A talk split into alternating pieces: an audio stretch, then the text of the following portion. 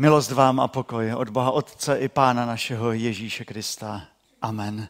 Drazí, vyslechněte Boží slovo určené pro dnešní den, zapsáno v Izajášově proroctví 58. kapitole od 7.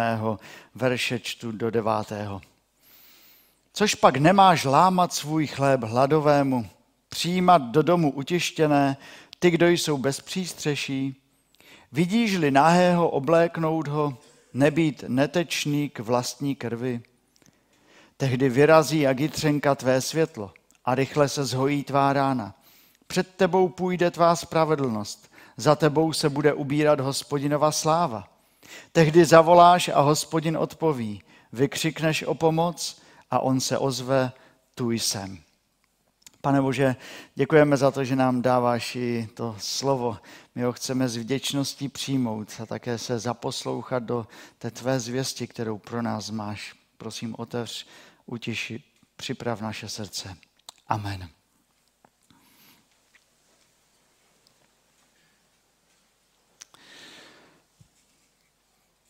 Tak drazí, vy, kteří jste byli v Budapešti, pokud eh, bude nějaká výzva na bohoslužbách, abyste eh, zůstali svěží a s očima otevřenýma, tak to přichází právě teď, protože začíná kázání.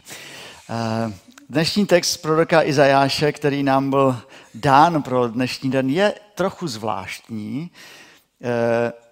Jak by na pohled, na první pohled ani nepasoval do toho dnešního krásného dne, protože ten dnešní text v širších souvislostech mluví o půstu, o pravém půstu. A půst se nám vždy pojí s něčím, co si odříkáme, co nemáme, čeho se nám nedostává. No a my dneska děkujeme za hojnost. My děkujeme, že se nám na polích nakonec urodilo, že máme dost věcí v obchodech i v životě. Chceme si dát dnes dobrý oběd, a pořádně poděkovat za boží dary. Zaspívat to Pánu Bohu v písni. Říct mu to tak srdcem i v modlitbě. Říct to amen k těm modlitbám. Děkuji, pane.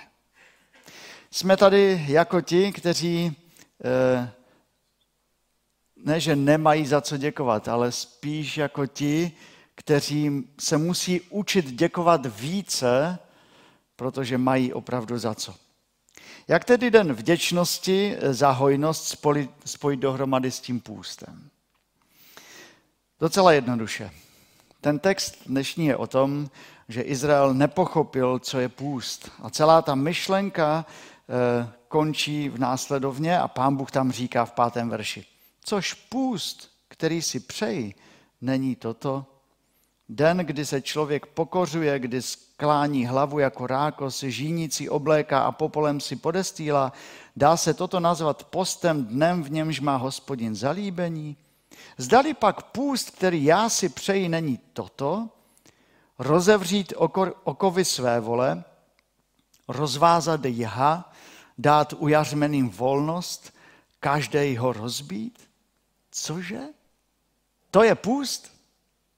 Vždyť já tam slyším něco radostného. Slyším tam o rozevření okovů, o rozvázání ha, o volnosti. To jsou obrazy uvolnění, to jsou obrazy svobody, eh, více než pozitivní. Ale ano, v půstu nalezáme zaprvé to sklonění se před naším pánem, ale také obrovskou vděčnost za Ježíše Krista který vrací radost a také obrovský závazek, který stojí před námi, když vstaneme z kolen. A o tom je dnešní náš text. O tom, abychom nebyli stejní, jako by pokání bylo ničím. Po pokání. Když tady máme večeři páně, tak máme spověď večeři páně. Potom nemáme být stejní jako předtím. Po vyznání hříchu a po božím odpuštění jsme jiní. Máme být jiní. Jinak vše je zbytečné a ještě ubližujeme naši vlastní duši. Jak to tedy v našem textu vidíme? Text nám ukazuje na naše požehnání i na náš závazek. Což pak nemáš lámat svůj chléb hladovému, přijímat do domu utištěné a ty, kdo jsou bez přístřeší, Vidíš-li nahého, obléknout ho, nebýt netečný k vlastní krvi? Text říká za prvé, že se máme čím podělit. Že máme chleb, máme domovy, máme oblečení, máme naše blízké. A ten text nám také ukazuje, že všechno, co máme, tak bychom s tím něco měli udělat. Skutečně se podělit. Nejenom vědět, že se máme podělit, ale podělit se. A aby to nebyla křeč, abychom to mohli udělat svobodně, abychom to mohli udělat skutečně radostně, z vděčnosti za spasení, za nový život. A ne pod tlakem toho, že to musíme udělat, že nás k tomu někdo nutí. Tak si musíme odpovědět, tak od koho to máme všechno? Kdo dává chléb? Kdo nám dává plné supermarkety? Kdo dává více, než potřebujeme, než si skutečně zasloužíme? Kdo způsobil, že se na polích urodilo? Jak je to možné, že za rok 2021 každý Čech v průměru spotřeboval 90,6 kg ovoce na hlavu? Kde se to vzalo? Kdo za tím je? Je to absolutně nejvyšší spotřeba ovoce od vzniku samostatné České republiky. Kdo se za tou hojností skrývá? Kdo nám dává dobra domů? Mnoho z vás jste si postavili dům.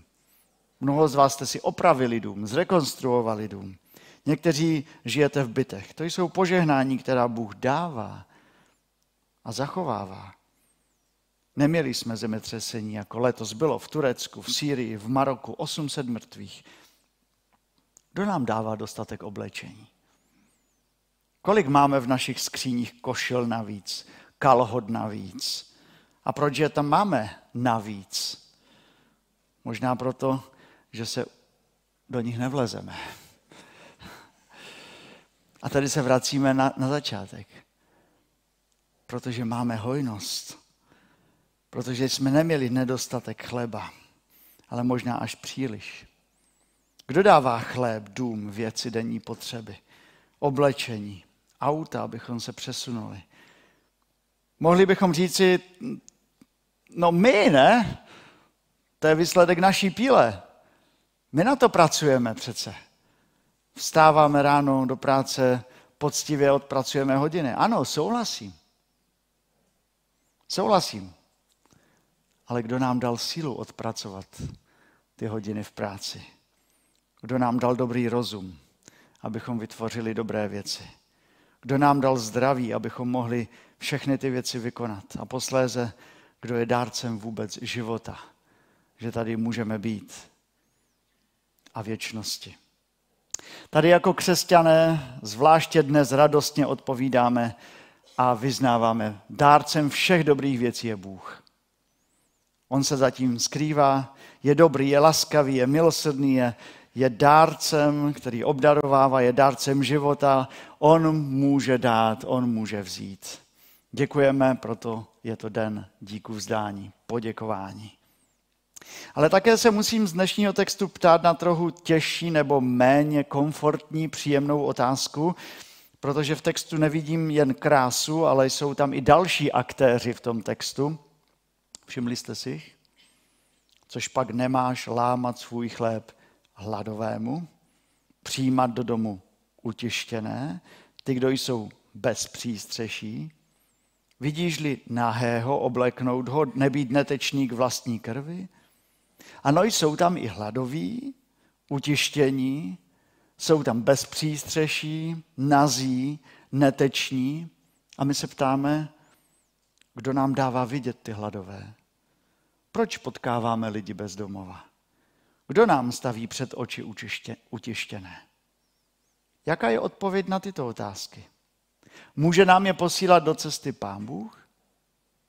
Jedna odpověď může znít rozhodně ne. Rozhodně ne. Zatím pán Bůh nemůže být. Zatím jen lidská bída, hřích, rodinné nezhody, všechno špatné. Oni si vlastně za to mohou sami. Dělají jen problémy a někdy i hambu. Kdyby chtěli pracovat, mohou pracovat. Kdyby se trochu snažili, ale zatím vším je, kdyby byli tak trochu více jako já. kdyby byli tak trochu více jako se snažili, trochu více jako já, jako já se snaží, já, bylo by všechno jinak. Ale odpověď může být také ano. Pán Bůh nám takové lidi dává do cesty. Ty potřebné, ty těžké lidi posílá na cestu našeho života. Proč by to dělal? Za prvé, abychom my sami lépe viděli Boží milost v našich životech. Abychom my sami nejdříve Boha chválili ještě více za jeho dobrotu, za jeho péči o nás. Abychom věci našeho života nikdy nebrali jako samozřejmost, ale jako boží dar. A tak se o ně starali. Abychom viděli i to, od čeho jsme byli uchráněni. Abychom viděli, jak kříž a zmrtvých vstání Ježíše Krista je pro nás obrovským požehnáním na všech rovinách života. Abychom také jednali. Náš bratr v Kristu, apoštol Jakub, napsal podle slova jednejte, nebuďte jen posluchači. To byste klamali sami sebe. Proč nám Pán Bůh dává takové lidi? Vždyť oni si za to mohou sami.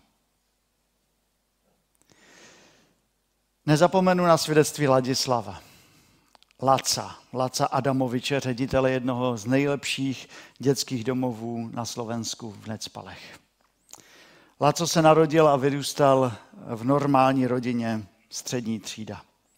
A když mu byly čtyři roky, zemřel mu jeho tatínek. Vzal si život, protože nezvládl to, že mu v náručí zemřel jeho vlastní bratr.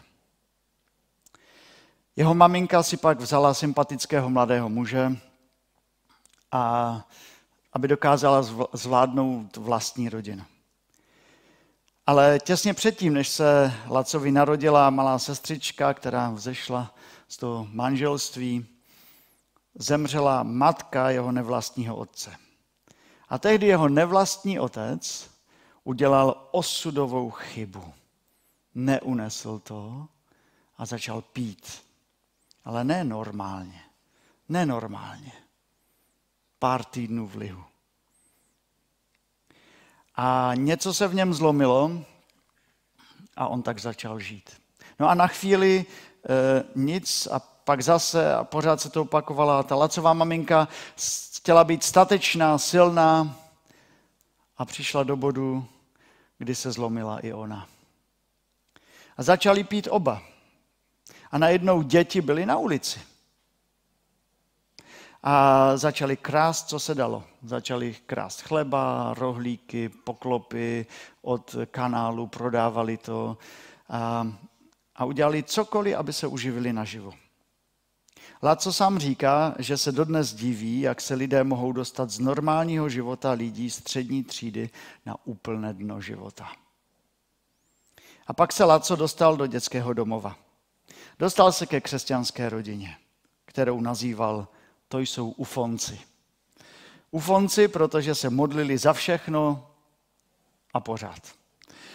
A před snídaní a před obědem a před večeří a Laco si říkal doslova, a on to tam říká v tom svědectví, do prkna, kde to jsem.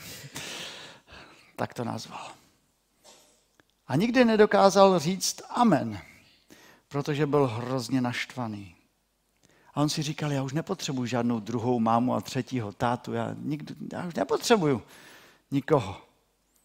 Ale na jednu modlitbu Amen vždycky řekl. A to, když se mo- rodina modlila za jejich syna Pavlíka, který měl rok a byl po dětské mozkové obrně.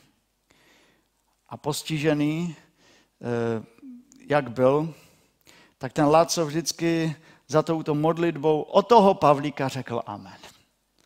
A on v tom svědectví říká, že on se modlil amen, protože řekl, pane Bože, když si to při něm tak skazil, tak si to taky u něho naprav. Amen.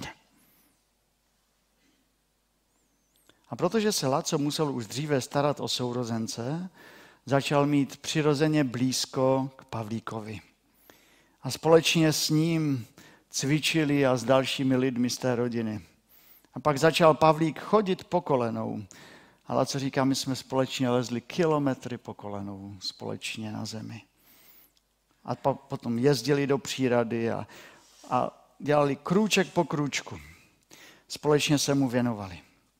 A pak přišel den, který se stal pro, pro Laca úplně zlomový. Jednou přišel domů ze střední školy a ten Pavlík k němu běží a volá Ujo, Laco! Z plná hrdla. A, a Laco říká, tam, tam se to ve mně úplně zlomilo. I vůči Pánu Bohu jsem najednou poznal, že, že moje srdce změklo vůči Pánu Bohu a pocítil jsem velkou lásku ke zraněným lidem. A díky Bohu Láco dokázal odpustit potom i svému tomu nevlastnímu otci všechno, co se stalo. Stalo se to na pohřbu jeho maminky a, a pak se stal ředitelem dětského domova. A my se ptáme, jak Laco mohl skončit. A my se ptáme, a mohou si všichni za to sami? Mohl skončit jako jeho nevlastní otec, jako jeho maminka, jako jeho vlastní otec. Mohl se upít, mohl se stát bezdomovcem, ale co mohl, mohl. Ale nestal. Protože najednou byli kolem něj křesťané, lidé vyznávající a dělící se svým životem, se ztraceným, potřebným, zničeným životem, mladým člověkem. A dělili se s ním i Kristem a boží láskou. Ale co jim zprvu za to vůbec nepoděkoval. Ale dnes jim nedokáže poděkovat více. A co my?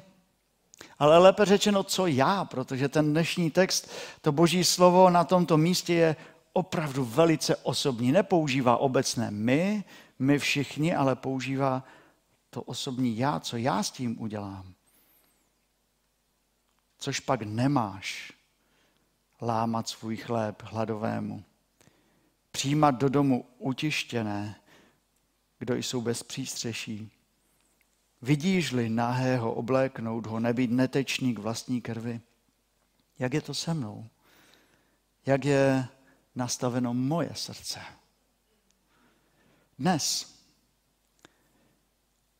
A my se ptáme, a, a když to budu dělat, je to vůbec k něčemu? Je to vůbec k něčemu? Změní se něco? Poslouchejte, co pán Bůh říká těm, kdo tak činí. Zvažte sami, jestli to stojí za to lámat, jestli to stojí za to přijímat, oblékat, nebýt netečný. Tehdy vyrazí, jak jitřenka tvé světlo. Budeš svědectvím. Tehdy se rychle zhojí tvá rána. Možná to není rána někde na těle, Může to být rána i naší vlastní sebestřednosti. Před tebou půjde tvá spravedlnost, za tebou se bude ubírat hospodinová sláva. Tehdy zavoláš a hospodin odpoví, vykřikneš o pomoc a on se ozve, tu jsem, pán Bůh bude s tebou.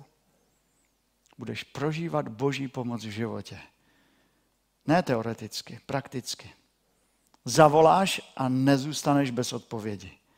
Uslyšíš, tu jsem. Já jsem s vámi, já jsem s tebou po všechny dny, až do skonání tohoto věku. Uvidíme v našem životě boží stopu, která nás provázela. Bůh, který nás nesl. Ano, Bůh nám dal do života potřebné, těžké lidi, abychom se naučili sloužit, odpouštět, abychom se naučili milovat, lásku prokazovat, abychom prožili boží blízkost prakticky. Ale, ale před Bohem jsme každý z nás ten problematický a těžký případ. Každý z nás. Jsme hladoví po smyslu života. Jsme utištění svými hříchy. Jsme nazí s pocitem viny. Jsme často neteční ke svým bližním. Ale to není všechno. My se ptáme, a jaký je Bůh? Co byste odpověděli, jaký je Bůh, když čteme dnešní text? Jaký je Ježíš? Ježíš přišel a hladověl. Byl utištěný a tolikrát ponižovaný. Ježíše na kříži slékli do náha, i když na něm nikdo nenašel žádnou vinu. Proč to udělal? Proč se takovým stal? z lásky. Bůh tě má rád. Bůh chce nést moji vinu, tvoji vinu, hřích, stud, životní pády, poklesky, neochotu milovat bližní. Bůh dal svého syna, abychom měli pro život naději, abychom nejprve viděli, jak my jsme těmi nuznými a slabými, těmi lidmi bez duchovního domova, pokud nás Kristus nepřijme, pokud nás Kristus nenakrmí, pokud nás Kristus neočistí, nepřikryje rouchem spravedlnosti, pokud Kristus nevykoná dílo spásy na našem životě, pokud vírou v něj nevstaneme k novému životu tak, jak vstal on. A Bůh nám dal Pána Ježíše Krista, abychom viděli, jak milovat utištěné, jak se stavět ke slabým, chromým, ty, kteří jsou bez přístřeší, jak jim prokazovat lásku.